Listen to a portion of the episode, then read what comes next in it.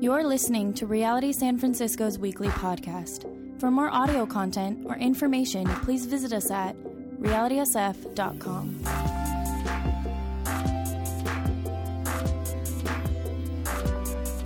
All right, if you would turn with me, we're going to be in Romans chapter 3 to start off.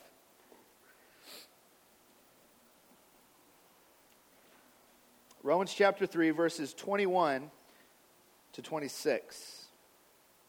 And it says, But now the righteousness of God has been manifested apart from the law. Although the law and the prophets bear witness to it, the righteousness of God through faith in Jesus Christ for all who believe. For there is no distinction, for all have, fa- have sinned and fallen short of the glory of God and are justified by his grace as a gift through the redemption that is Christ Jesus, whom God put forward as propitiation by his blood to be received by faith. This was to show God's righteousness, because in his divine forbearance he had passed over former sin. It was to show his righteousness at the present time, so that he might be just and the justifier of the one who has faith in Jesus. Amen. Let's pray. Heavenly Father, we, um, we call on your name tonight, Lord. Even the weight of the title of this series, Discovering God, Lord, is beyond us. We say, God, we're, uh, we're finite and we need you. Lord, I pray you impart your Holy Spirit on us tonight, God, that we might catch a glimpse, God, of who you are and how you love us, your divine plan for us, God. But more importantly, Lord, to understand the heart of our Creator. And God, I confess I need you. I'm, I'm not adequate, Lord God, to carry the weight of this, Lord, but by the power of your Spirit, I pray you do it tonight in our church.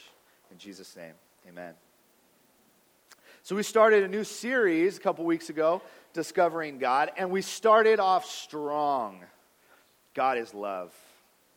Everybody loves that. God is love. He loves me. Who doesn't love love? Everyone loves love. Week two, we said that God is jealous. Eh, okay. But he's jealously in love with us. He's like a husband pursuing his bride. Okay, this is good. Tonight, we say God is just. Bummer. Hopefully, tonight we're going to see that this is a very good thing. Um, earlier this week, by uh, God's divine timing, a former student of mine he posted on his Facebook page this statement. It said, "Judgment is the absence of love. He was not my brightest student. God bless him. He's a senior in college now. He's going through that time of discovering himself. But listen, if we're going to say that God is love and God is just, some of us, we might wrestle with this statement. Judgment is the absence of love. If you've ever confronted someone that you, you really loved and cared about when they were going down a road that was uh, leading to disaster, or if you've ever watched Jerry Springer for like five minutes, then you've heard the outcry of the accused person who says, Don't judge me. who are you to judge? Or if they're feeling extra saucy, they might throw scripture at you and say, Judge not, lest ye be judged. Whoever speaks a New King James language, really? Is it true that love and judgment are two isolated things? We've established God is love, right? That He is jealously in love with us, right? So then why how can God judge us? And some of us might even, we might squirm when we hear God is just. First, because to have justice means there has to be some kind of accountability in our life. And no one is excited about accountability. I coached high school football for 10 years. And the only way we could get guys to keep their grades up, to be at practice on time, to have the right uniform on, to not make a mess of their lives was accountability. We, we gave them accountability partners. You, son, are accountable to that son. If he starts getting in trouble in class, you get him on the right path. If you know that his grades are slipping, come alongside him and help him out. And I'll tell you what, this worked pretty good during the football season. After the last game, no more accountability partners. no one is excited about accountability. The second reason we might squirm a bit at the idea that God is just is because we look around at the world and we see a lot of evil and a lot of destruction. How can we put those things together? God is just, and yet so much around me is not just. Drive by shootings, child abuse, natural disasters. Where's God's justice in all of that? Many of us also cringe when we hear the word judgment. Judgment. It might awaken in some of us that idea of legalism. Legalism being the love of the law. And you know these legalistic people. They're the ones when you walk into church, they give you the Are you glorified by that dress you're wearing? Is God glorified by that? Or on their Facebook page, they say, Goodbye, Facebook world. I will not be talking to you for six months while I'm praying. Get over yourself. How can we say in one breath that God is love and even that he loves us jealously, but in the next breath say that he is judgment and he judges us? Tonight we're going to try to unpack this concept that God is just by looking at it in two ways. One, we look at God the just. And then we look at God, the justifier. First, God the just. For us to even consider the justice of God or justice in general, we have to lay a foundation to stand on. And to understand why God allows evil in the world, we have to backtrack to God's love. Remember that God created a perfect paradise in the Garden of Eden. And this garden was filled with shalom, with the peace of God. There was no death, there were no natural disasters. There was no separation between God and his creation, and man could enjoy God to his fullest.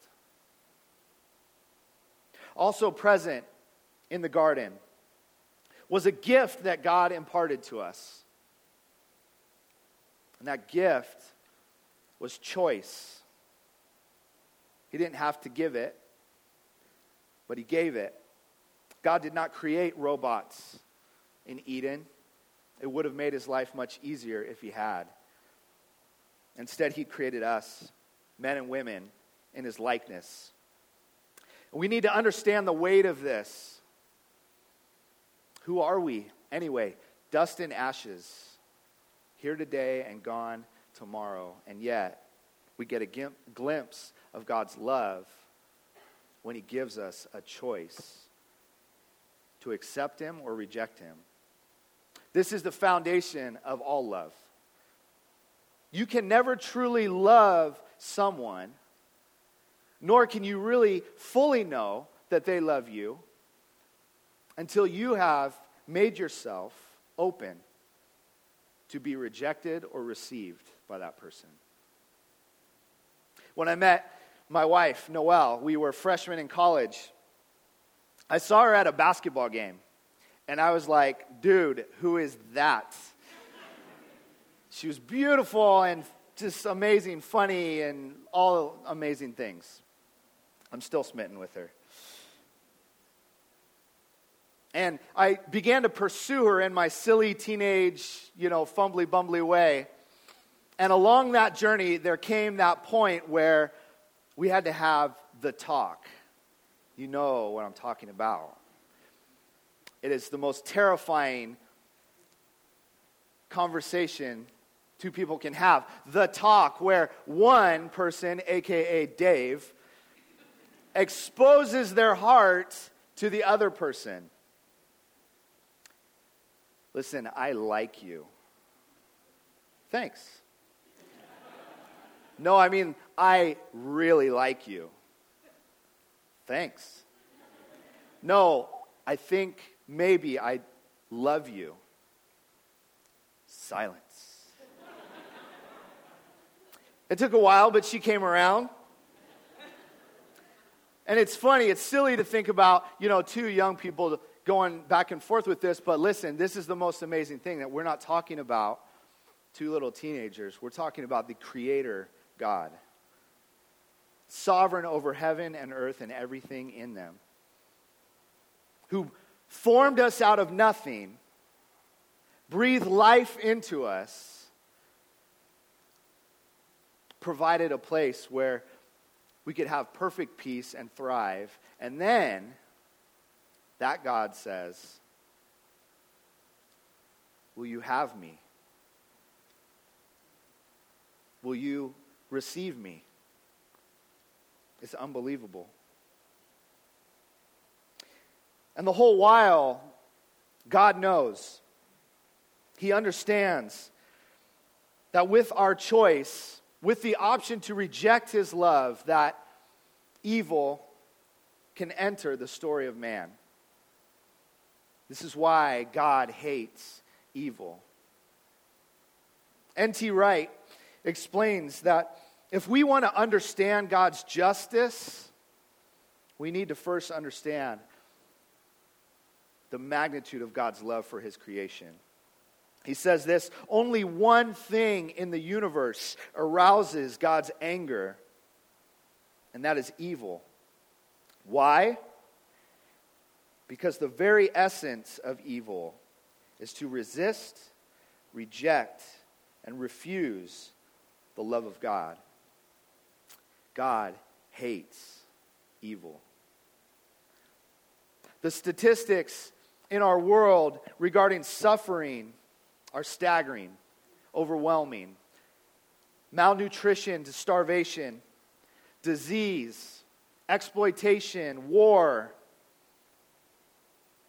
We need to understand that God hates these things, but He hates them at an even, great, even greater level than we do. God hates them not only because of what it does to us, but how it destroys what he first created. God hates evil. But God, through the entire story arc of the Bible, he chooses not to explain to us what evil is or where it came from, although we'd like that. Instead, he chooses to tell us what he does about evil. And here's the gist of it in Genesis chapter 3, evil arrives on the scene. In verse 1, the serpent, who was more crafty than any other beast of the field that God made. And there it is. We don't know where it came from or why it happened, only that evil is now present in the garden. And listen, from this point, to Revelation, God is at war with evil. He hates evil. Again, N.T. Wright says evil is the essence of rebellion against God's love. Evil seeks to frustrate all the good purposes that God's love seeks to achieve for his creation. And that makes God angry. What sort of God would he be if he were not angry with anything that tries to wreck his good creation. what Wright is saying and explaining to us here is that God hates evil because it's evil, but he hates it even more because it wrecks his original plan for us. It was never meant to be this way. Another thing we notice in this is that evil and rebellion are closely tied together. Remember, rebellion is the resistance to or the defiance of any authority or control or tradition because God has given us a choice to receive or resist Him. When we resist what God determines to be good and right, we enter into rebellion.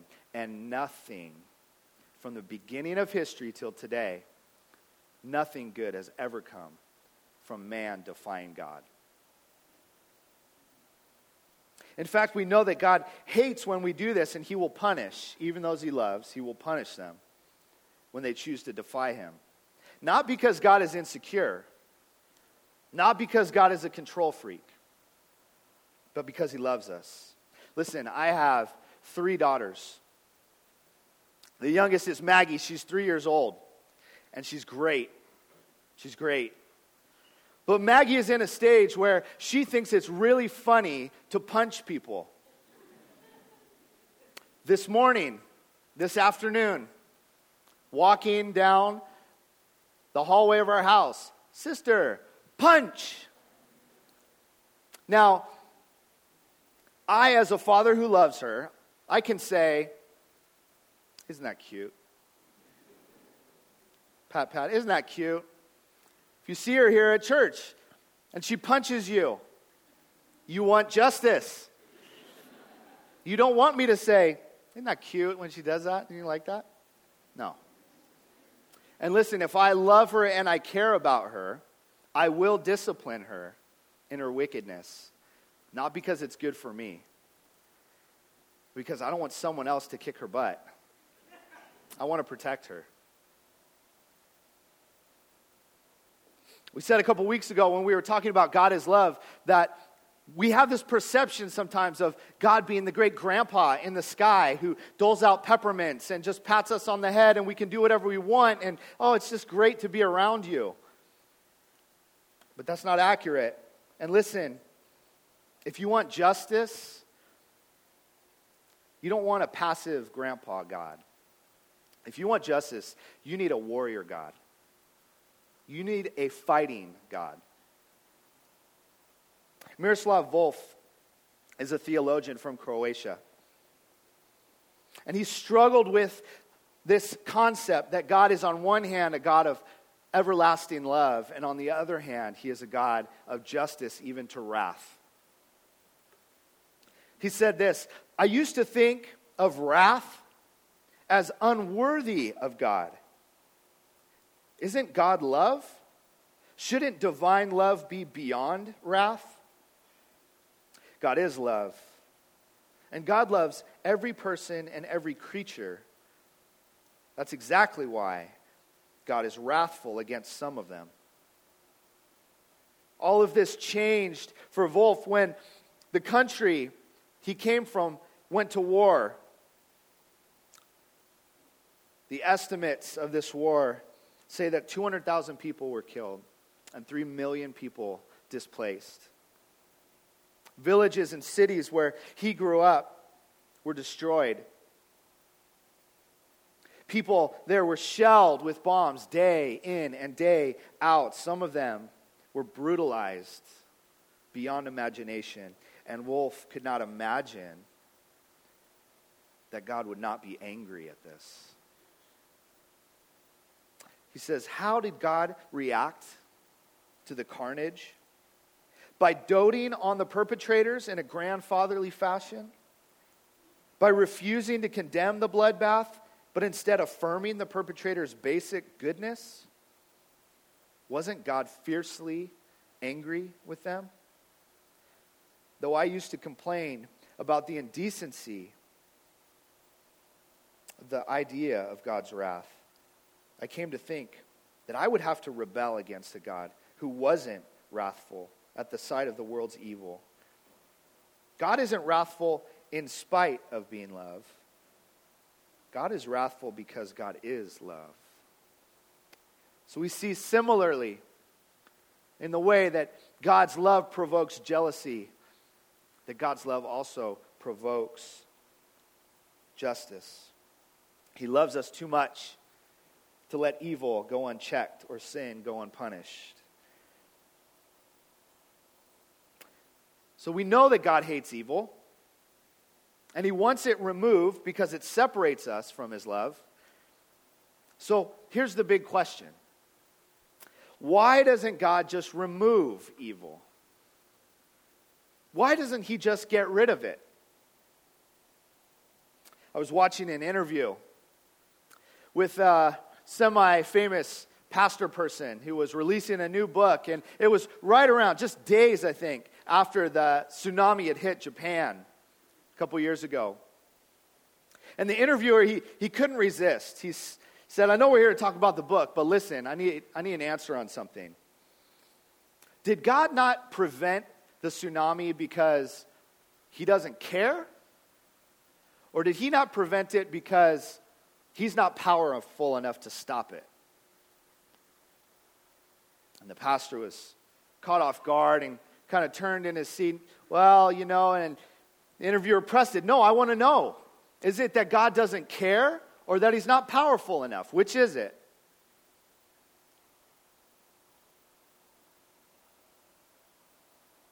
Why doesn't God destroy evil altogether? Here's the thing that God can destroy evil. Evil, Satan, wickedness, they're not greater than God. They're not even equal to God. This is not Obi Wan in the Force of Light and Vader versus in you know the dark side. That would put them on equal footing. That's not what we're talking about. God has all authority to destroy evil, wipe it out completely. But God won't destroy evil, and here's why. Because evil is so completely intertwined with our gift of choice. God would have to remove from us all of our free will to prevent evil from happening in this world. And He's not willing to do that. He didn't create robots. Furthermore, God's not willing to do that because to destroy our gift of choice, to take it away, would remove any chance we would have to accept Him and be restored. He's not willing to do that. So instead of destroying evil, God decides to fight evil, to keep it at bay, if you will. All the while, God is opening the door for creation here on earth to be restored back to Him as we receive Him little by little. We see this fight against evil through the entire Bible when Adam and Eve rebel against God. In his justice and hatred of evil, he expels them from the garden. But in his restoring love, he sends them a promise. The serpent's seed will be crushed. One day this will be made right. When Cain kills his brother in wicked jealousy, God, in his hatred of evil, in his justice, he expels Cain from the family. But in his loving restoration, God says, But I will go with you, Cain. You won't be alone. I will even put a mark on you and call you my own. When the, the when the world is filled with evil and men's hearts are wi- nothing but wicked all the time, in his hatred of evil and in his justice, God floods the earth, saving only Noah and his family. In love and in restoration, God says, I will give creation a second chance, and I'll never do this again. And even Israel, God's chosen people, who he rescues out of Egyptian slavery, when they rebel and begin to serve other gods and worship idols, God, in his hatred of evil, in his justice, he allows them to go into exile, to be displaced, but he gives them a promise in his love. Israel will be restored as a nation. I'm not done with you. In all of this, we see God's, how God's justice operates when faced with evil. God can't stand evil, He wars against it, and not out of malice or spite, but because He is holy and righteous. He fights to restore shalom on earth. Again, N.T. Wright, he puts it this way that God's justice is a saving, healing, restorative justice. You hear that? God's justice is a saving, healing, restorative justice because the God of whom justice belongs is the Creator God, who has yet to complete his original plan for creation, and whose justice is not designed simply to restore balance in a world out of kilter, but to bring to glorious completion and fruition the creation, teeming with life and possibility that He made in the first place? Does God care for the lost and the poor and the marginalized and the sick? The answer is He cares more than we can even understand. He cares because He's their Creator God, and He's a God of love. And so, in God's justice, He must deal with evil and sin in this world because he's also the great judge. And he demands that his holy and righteous law be upheld. What's the standard of his law? What's God's standard that he holds us to? Perfection. Not fair. Perfection is the standard. Listen, because that is exactly what he gave us in the very beginning and we rejected it.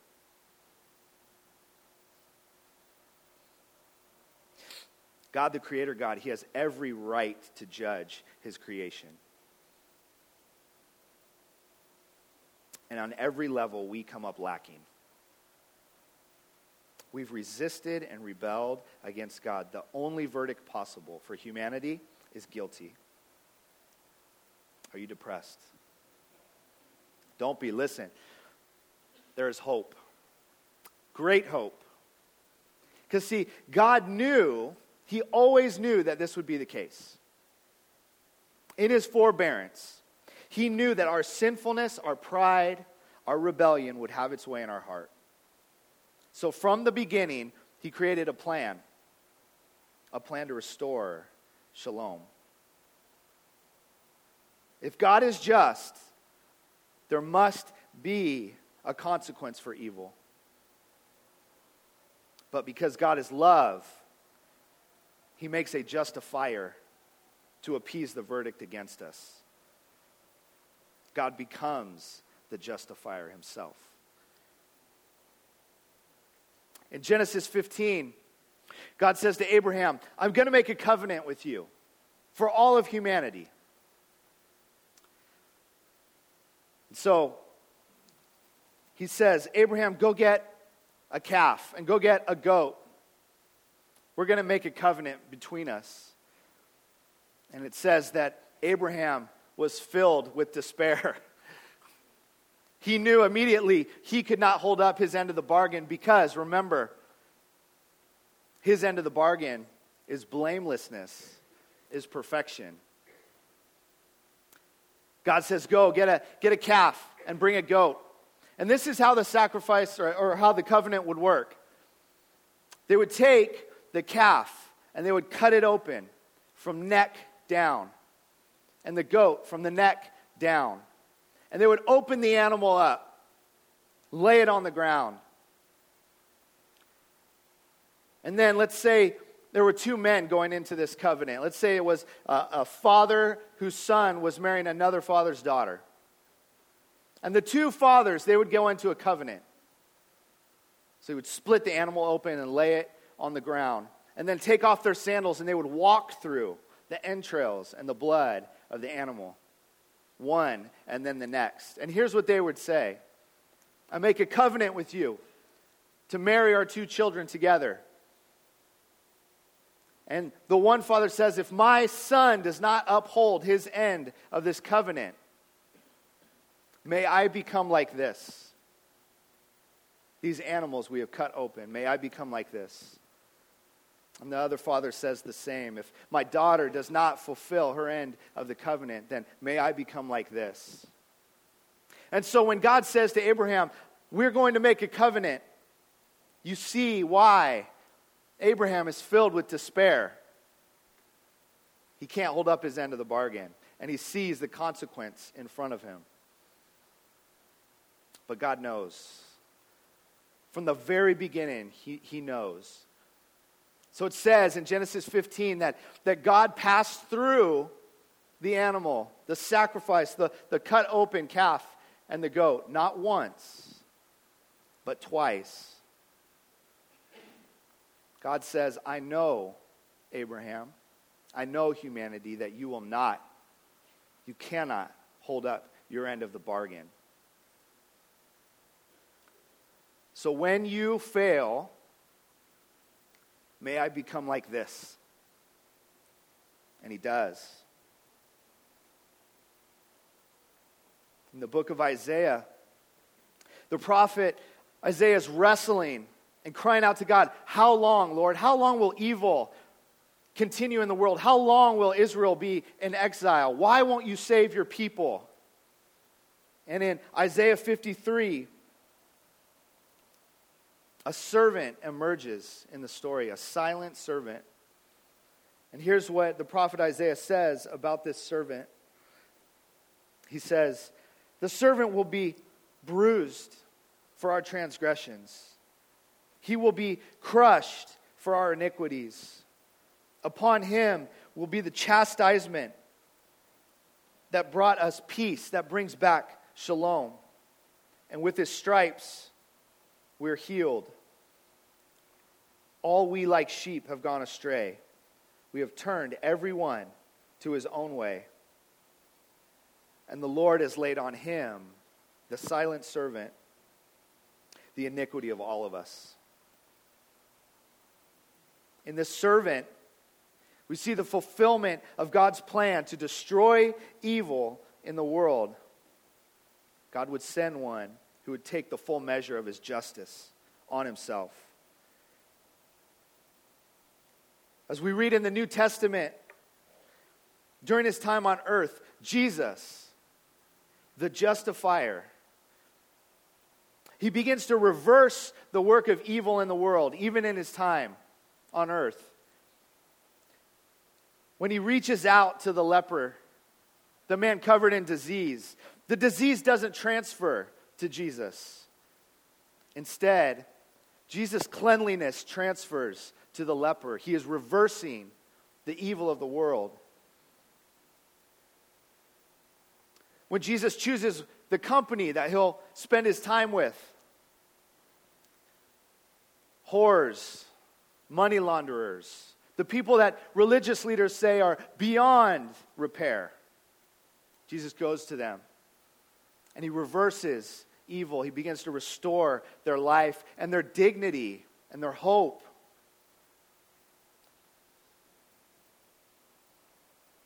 And Jesus even shows Israel how to be Israel.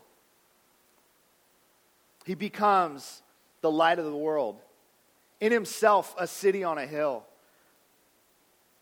He shows what it looks like to turn the other cheek when attacked or falsely accused, to go the second mile, even with a cross on his back. So when we ask, why God doesn't rescue us from the evil in the world, we should remember. We should remember Christ in the garden. As he knelt and he prayed, knowing what laid before him in the cross, and all of the evil of the world coming down on him, Jesus asked God, Why won't you God, will you just spare me from this evil? Will you rescue me out of this?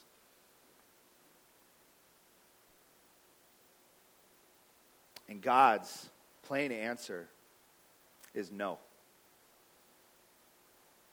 No.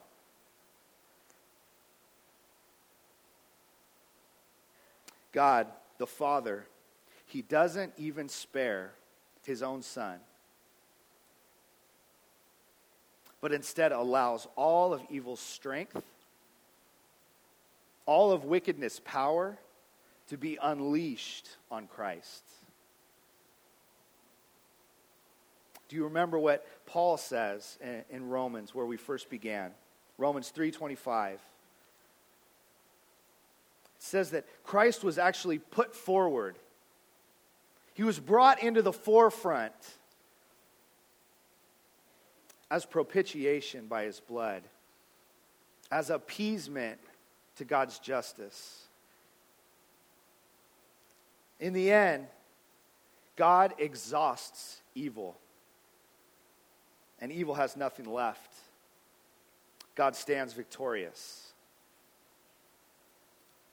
Now, after all of God's wrath and all of his judgment have been satisfied in Christ, we are again given a gift, a choice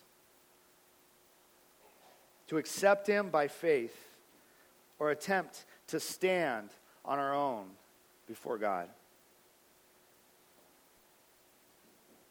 God has demonstrated his righteousness, his holiness, and his justice. God is just because the penalty it wasn't removed. But God is the justifier. He sends Christ to fulfill the payment and declares people in right standing with himself. Listen. This is the heart of the Christian faith.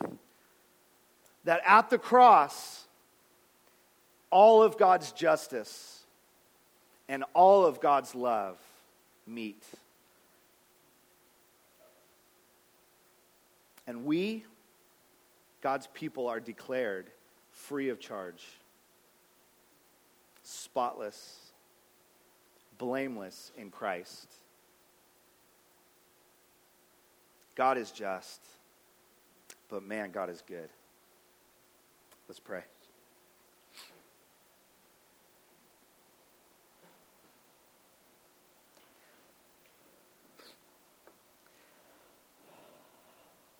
Heavenly Father, we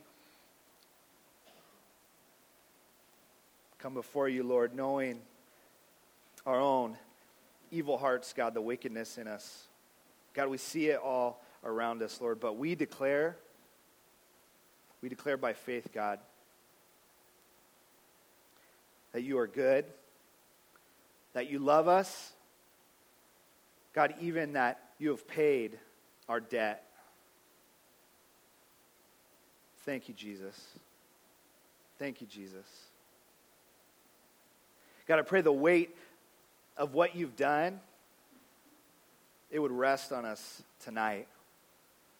God, I pray as we respond to you now, as we worship you, God, as we lift our face to you, Lord, that you meet us in this place, God, and remind us.